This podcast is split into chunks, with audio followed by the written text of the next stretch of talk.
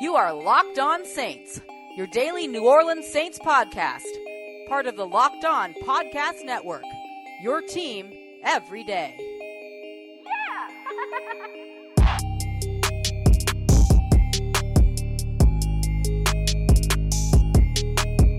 What is good, Who Dat Nation, and welcome to the Locked On Saints podcast, your daily podcast covering the New Orleans Saints. We are brought to you by the Locked On Podcast Network, where you get to hear the local experts on the biggest stories, your team, every day. I am your host, Ross Jackson, lead analyst over at AllSaintsConsidered.com. And as always, I'd like to start with a big thank you and welcome to our newest listeners, as well as all of those of you who have been rocking with me for a minute, whether it's your first time or your next time. Know that I always love hearing from everybody that tunes in, reads, and follows. So know that you can hit me up on Twitter at Ross Jackson ASC. And of course, that ASC stands for AllSaintsConsidered.com, where you can find my, as well as other talented writers, articles, and podcasts, your source for up to the minute Saints news, opinions, and analysis for Saints fans by Saints fans. And what an episode we have today. It is yet another victory Monday, the ninth in a row. The Saints absolutely wrecked the Eagles at home 48 to 7. So we're going to talk about the team performance as well as individual performances.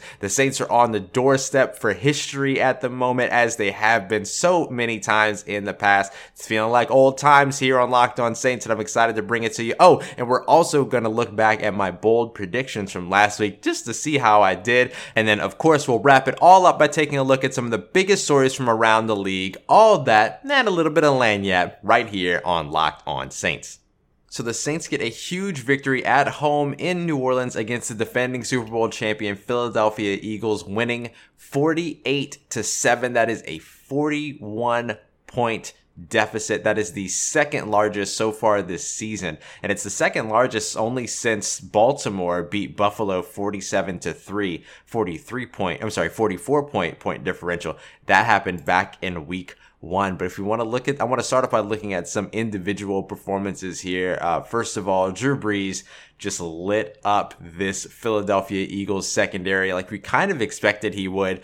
22 for 30, 363 yards and four touchdowns, an NFL passer rating of 153.2. That's the second game in a row in which he's finished with a passer rating over 150. First time in NFL history that that's ever been done. Taysom Hill got in on the action a little bit too, going one for two for 10 yards.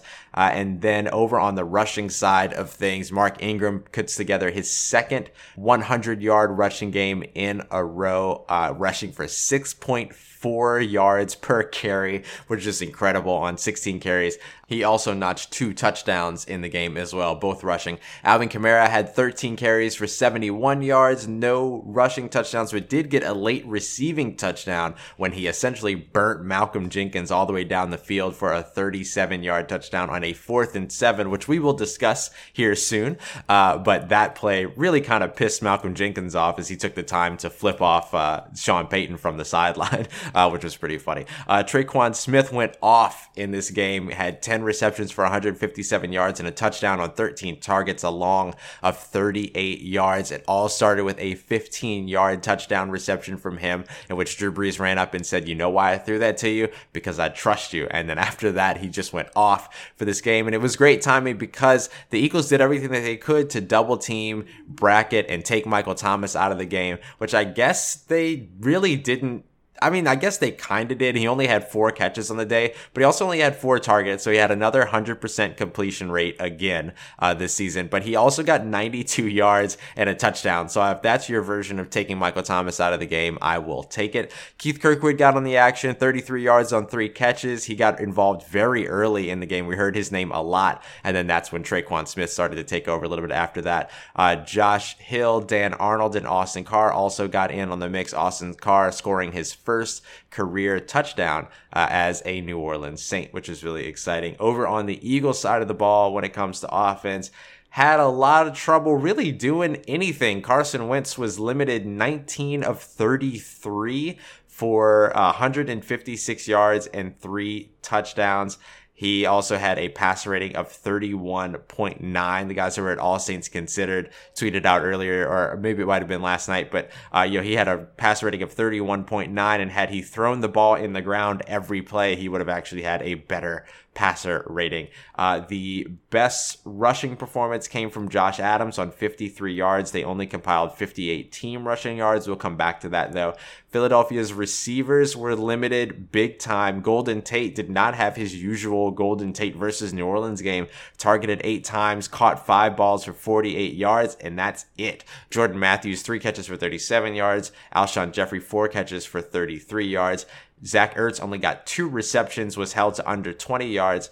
This was just all around a very, very good defensive game. I mean, it was a very good game all around. The offense was obviously producing, uh, putting up 48 points on the board, but the Saints defense was also cooking and they took control of this game early, uh, starting off the game with a three by forcing a three and out against the Eagles and just really never letting up beyond that. They allowed one rushing touchdown to Josh Adams early in the game, 28, uh, 28 yarder. Uh, but after that, they just really kind of demolished the Eagles from that point forward. And they did it in a lot of different ways. So let's look over at the uh, the Saints defense here. Marshon Lattimore led the team in tackles. Demario Davis came in at a close second. Uh, he also, but Demario Davis added two tackles for a loss. Marshon Lattimore had two passes defense as well as an interception, which also sort of helped set the tone early for the Saints team. Uh, they actually had three interceptions in this game, one by Marshon Lattimore and then two by Chris Banjo, who came in late with the reserves, but was still playing against some Eagles starters. So that was really encouraging to see.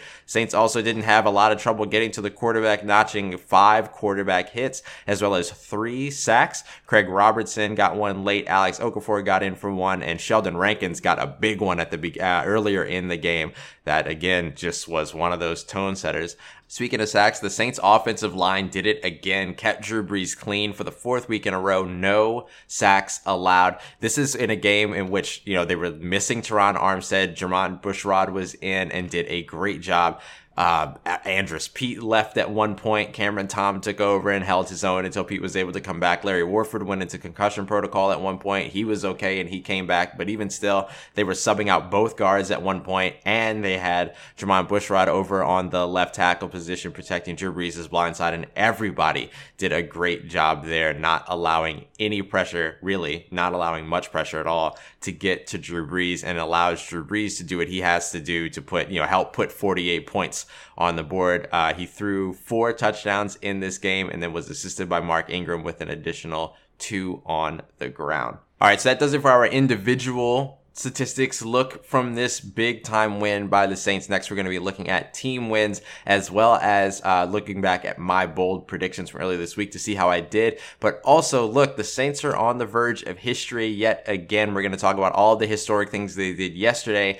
and also the historic things that are right down the road in reaching distance for New Orleans right now. That'll be in our biggest stories from around the news segment. So stick around. You don't want to miss that.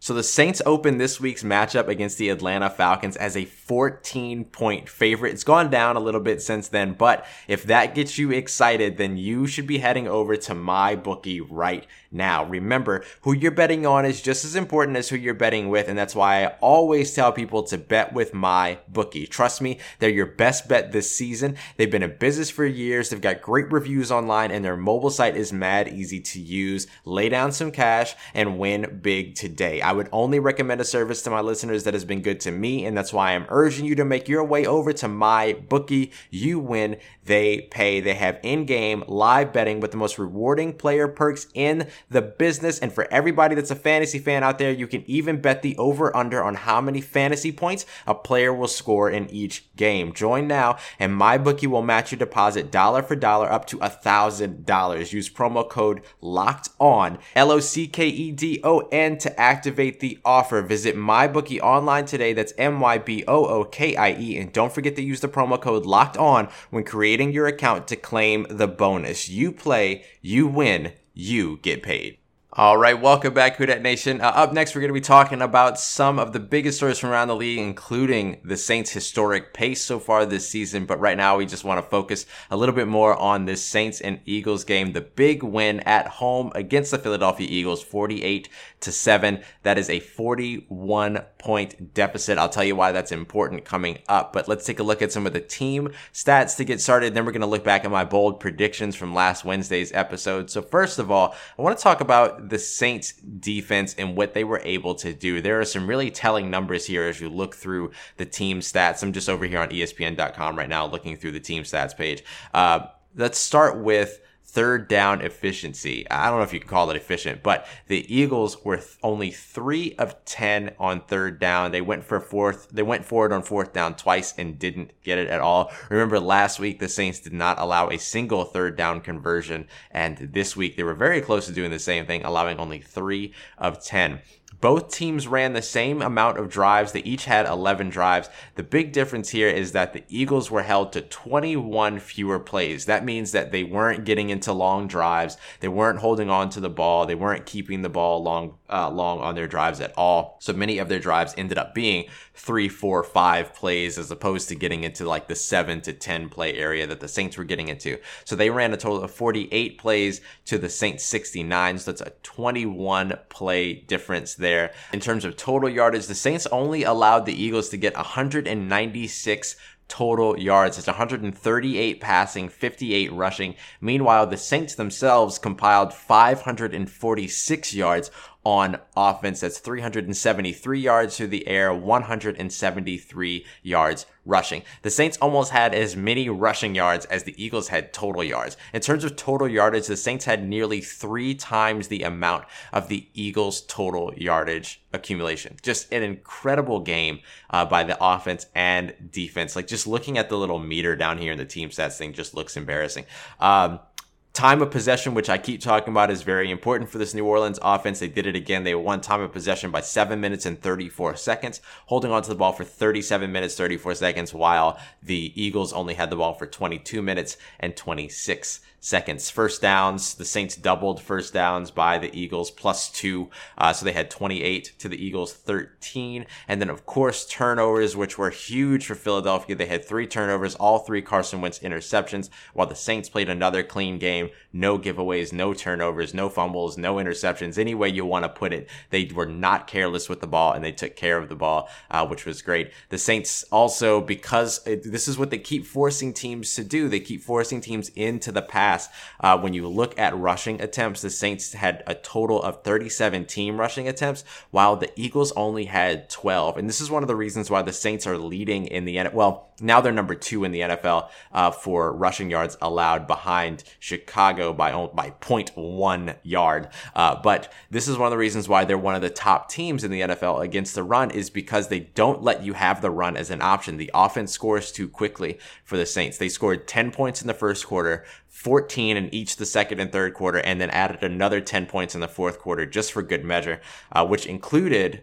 Um, so this is one of the things I wanted to make sure that I talked about too. Was this this this uh, touchdown that Sean Payton called, or this play that Sean Payton called on fourth and seven. He said it would have been a long field goal, which they didn't want to attempt, but they also knew that it's early in the fourth quarter. And I guess a 31 point deficit is not big enough to feel comfortable. So they didn't want to give the ball back to them. So they go for it on fourth and seven. And Drew Brees ends up throwing an absolute dime to Alvin Kamara over on the right sideline for a 37 yard touchdown after Alvin Kamara just burns Malcolm Jenkins down the field. A lot of people were upset about it, calling it a no class move. Sean Payton is just saying, like, look, dude, I'm not comfortable with any lead in the NFL. There's no reason that you should be. I think the Super Bowl, the Super Bowl taught us nothing. I'm sorry, the Super Bowl, uh, the Eagles, uh, I'm sorry, the the Falcons and um, uh, and Patriots. Geez, the 28 to 3 Super Bowl. Y'all know what I'm talking about. 25 lead, they blew it. Uh, if that taught us anything, there's no such thing as comfort in the NFL. And so Sean Payton decided that, look, I'm not going to be comfortable here. I'm going to go for this.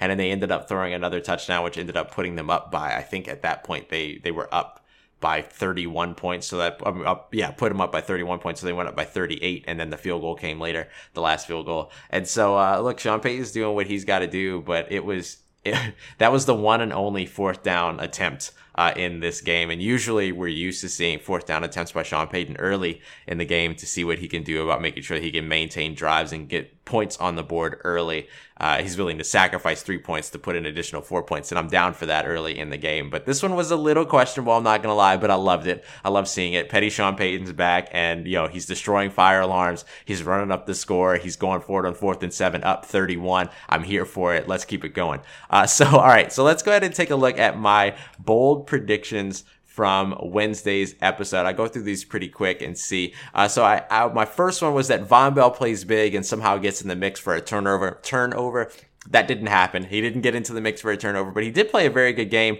Uh, he and PJ Williams essentially split up the responsibility of guarding and trying to limit Zach Ertz, and they absolutely did that. Again, like I said earlier, Zach Ertz only had two catches for 15 yards.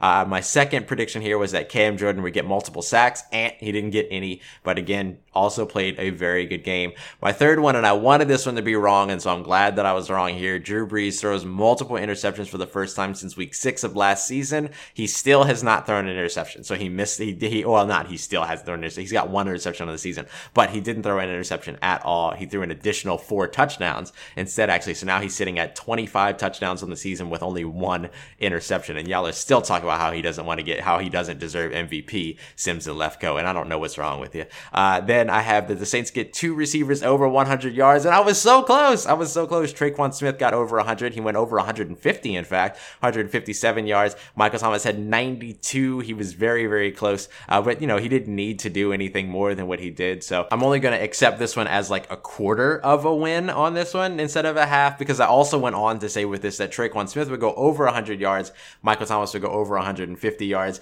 You know what? No, no, no. I'll take my half point. I'll take my half point here because Tre'Quan Smith Smith did indeed go over 100 yards. He went over 150. Michael Thomas did not go over 100 yards, so I was close. And then my last bold prediction here was that uh, was that the Saints O line remains dominant, no sacks allowed, and again they did exactly that. So they haven't allowed a sack since the one sack that they allowed to Baltimore. So now that's going through four straight games with uh, Minnesota, the Rams, the Bengals, and now the Eagles uh, not having allowed us access. Offensive line continues to dominate on a big time level, even when people are out or when they're subbing people in and everything. And I love seeing it. So, all right, so stick around because coming up next, we're going to be talking about some of the biggest stories from around the league, including the Saints' historic pace. What are they on pace to do now? What records are they set for? Well, hang out and I'll tell you all about it. Is your company looking for a new way to reach new customers where your company could be mentioned right here on Locked On Saints? All you have to do is shoot me an email at rossjacksonasc at gmail.com and I'll get you all the information that you need. But here are some numbers to get you started. Podcast listeners are 60% more likely to engage with sponsors that they hear on their favorite podcast. Our podcast demographic is 98% male with more education and higher earning than traditional media audiences. So if you want to know more, just shoot me an email at rossjacksonasc at gmail.com and I'll give you all the information that you need to know about our second half of the year pricing so you can hear your company mentioned here on Locked On Saints.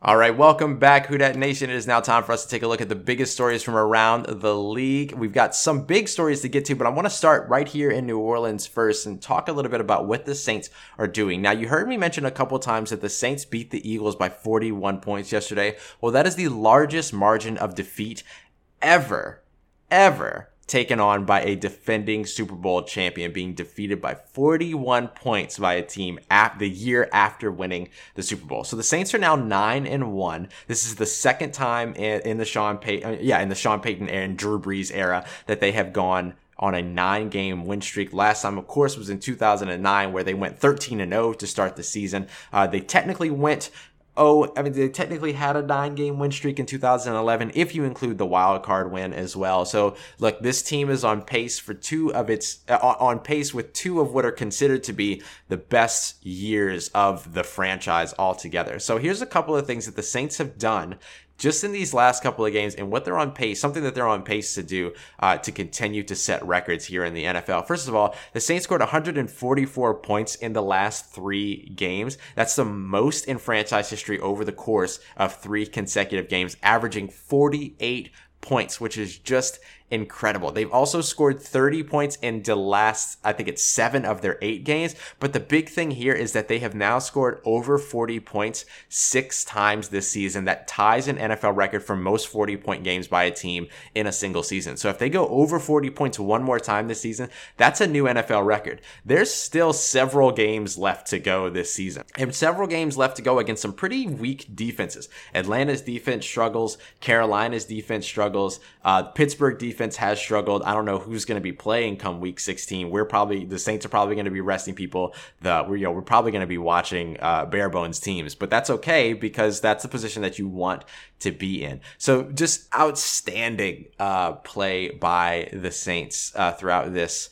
season so far. But it also comes down to individual performances as well. So just a couple to look out for here. Michael Thomas is only 357 yards away from tying Joe Horn's franchise single season receiving yards record of 1,399. Alvin Kamara is only two touchdowns away from tying another franchise mark for single season rushing touchdowns, which currently sits at 13 by Dalton Hilliard. Mark Ingram is on his way to some career Saints franchise records, 346 yards away from Deuce McAllister's rushing yard record of 6,096 in a career. And and then only two touchdowns away from setting the new franchise career rushing touchdown mark at 50, which is also currently held by Deuce McAllister. Meanwhile, Drew Brees is on his way to setting all new single season NFL marks at both completion percentage and NFL passer rating.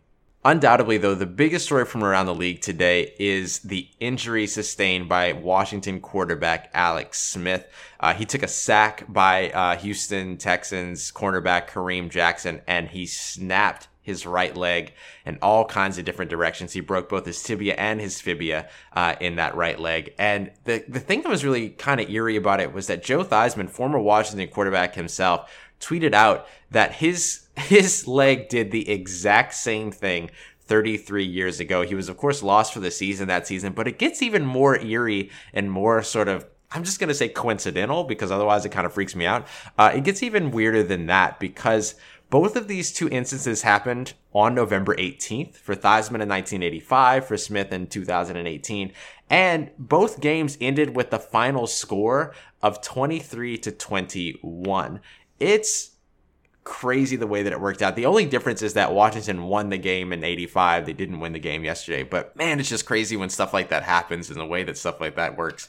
Uh, but you know, obviously we wish, we all wish uh, Alex Smith a speedy recovery from a pretty gruesome injury, something that is on par with, you know, some injuries that we've seen in the past in, uh, you know, the NBA and stuff like that. Just, you know, leg foot shaking and toes pointing the wrong way and everything. It was it was kind of bad. If you haven't seen it and you're squeamish, don't go look for it uh, because it's not pretty. But uh, obviously, we wish him a very speedy recovery. So, all right, Herd Nation, that is going to do it for me today. This first episode of Thanksgiving week. Let us all be sure to give thanks for this incredible New Orleans Saints team that we get to watch that is doing, you know, on historic paces and that is looking like it's going to be able to, I'll just say, do something really magnificent come this postseason as 2019 rolls around. But thank you everybody for coming through today. Make sure that you tune in tomorrow. I'm going to be going over pro football focus grades as well as a more in-depth analysis of the game. And then as always, the biggest stories from around the league. And then on Wednesday, I'll be joined for my crossover Wednesday episode by Locked On Falcons host Aaron Freeman. We had a lot of fun last time. Should be fun this time too, getting ready for the holiday game on Thanksgiving Day.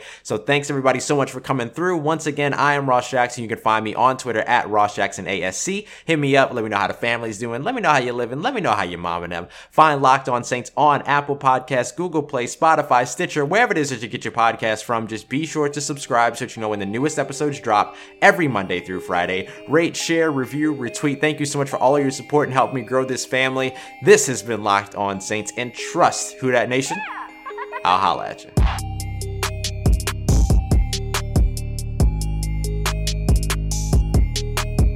Everyone, Jake Madison here, host of the Locked On Pelicans podcast. Basketball season is upon us, and big things are in store for the Pelicans after making the playoffs last year. Keep up with everything going on around Anthony Davis, Jrue Holiday, and the rest of the team with the daily Locked On Pelicans podcast, wherever you get your podcast from.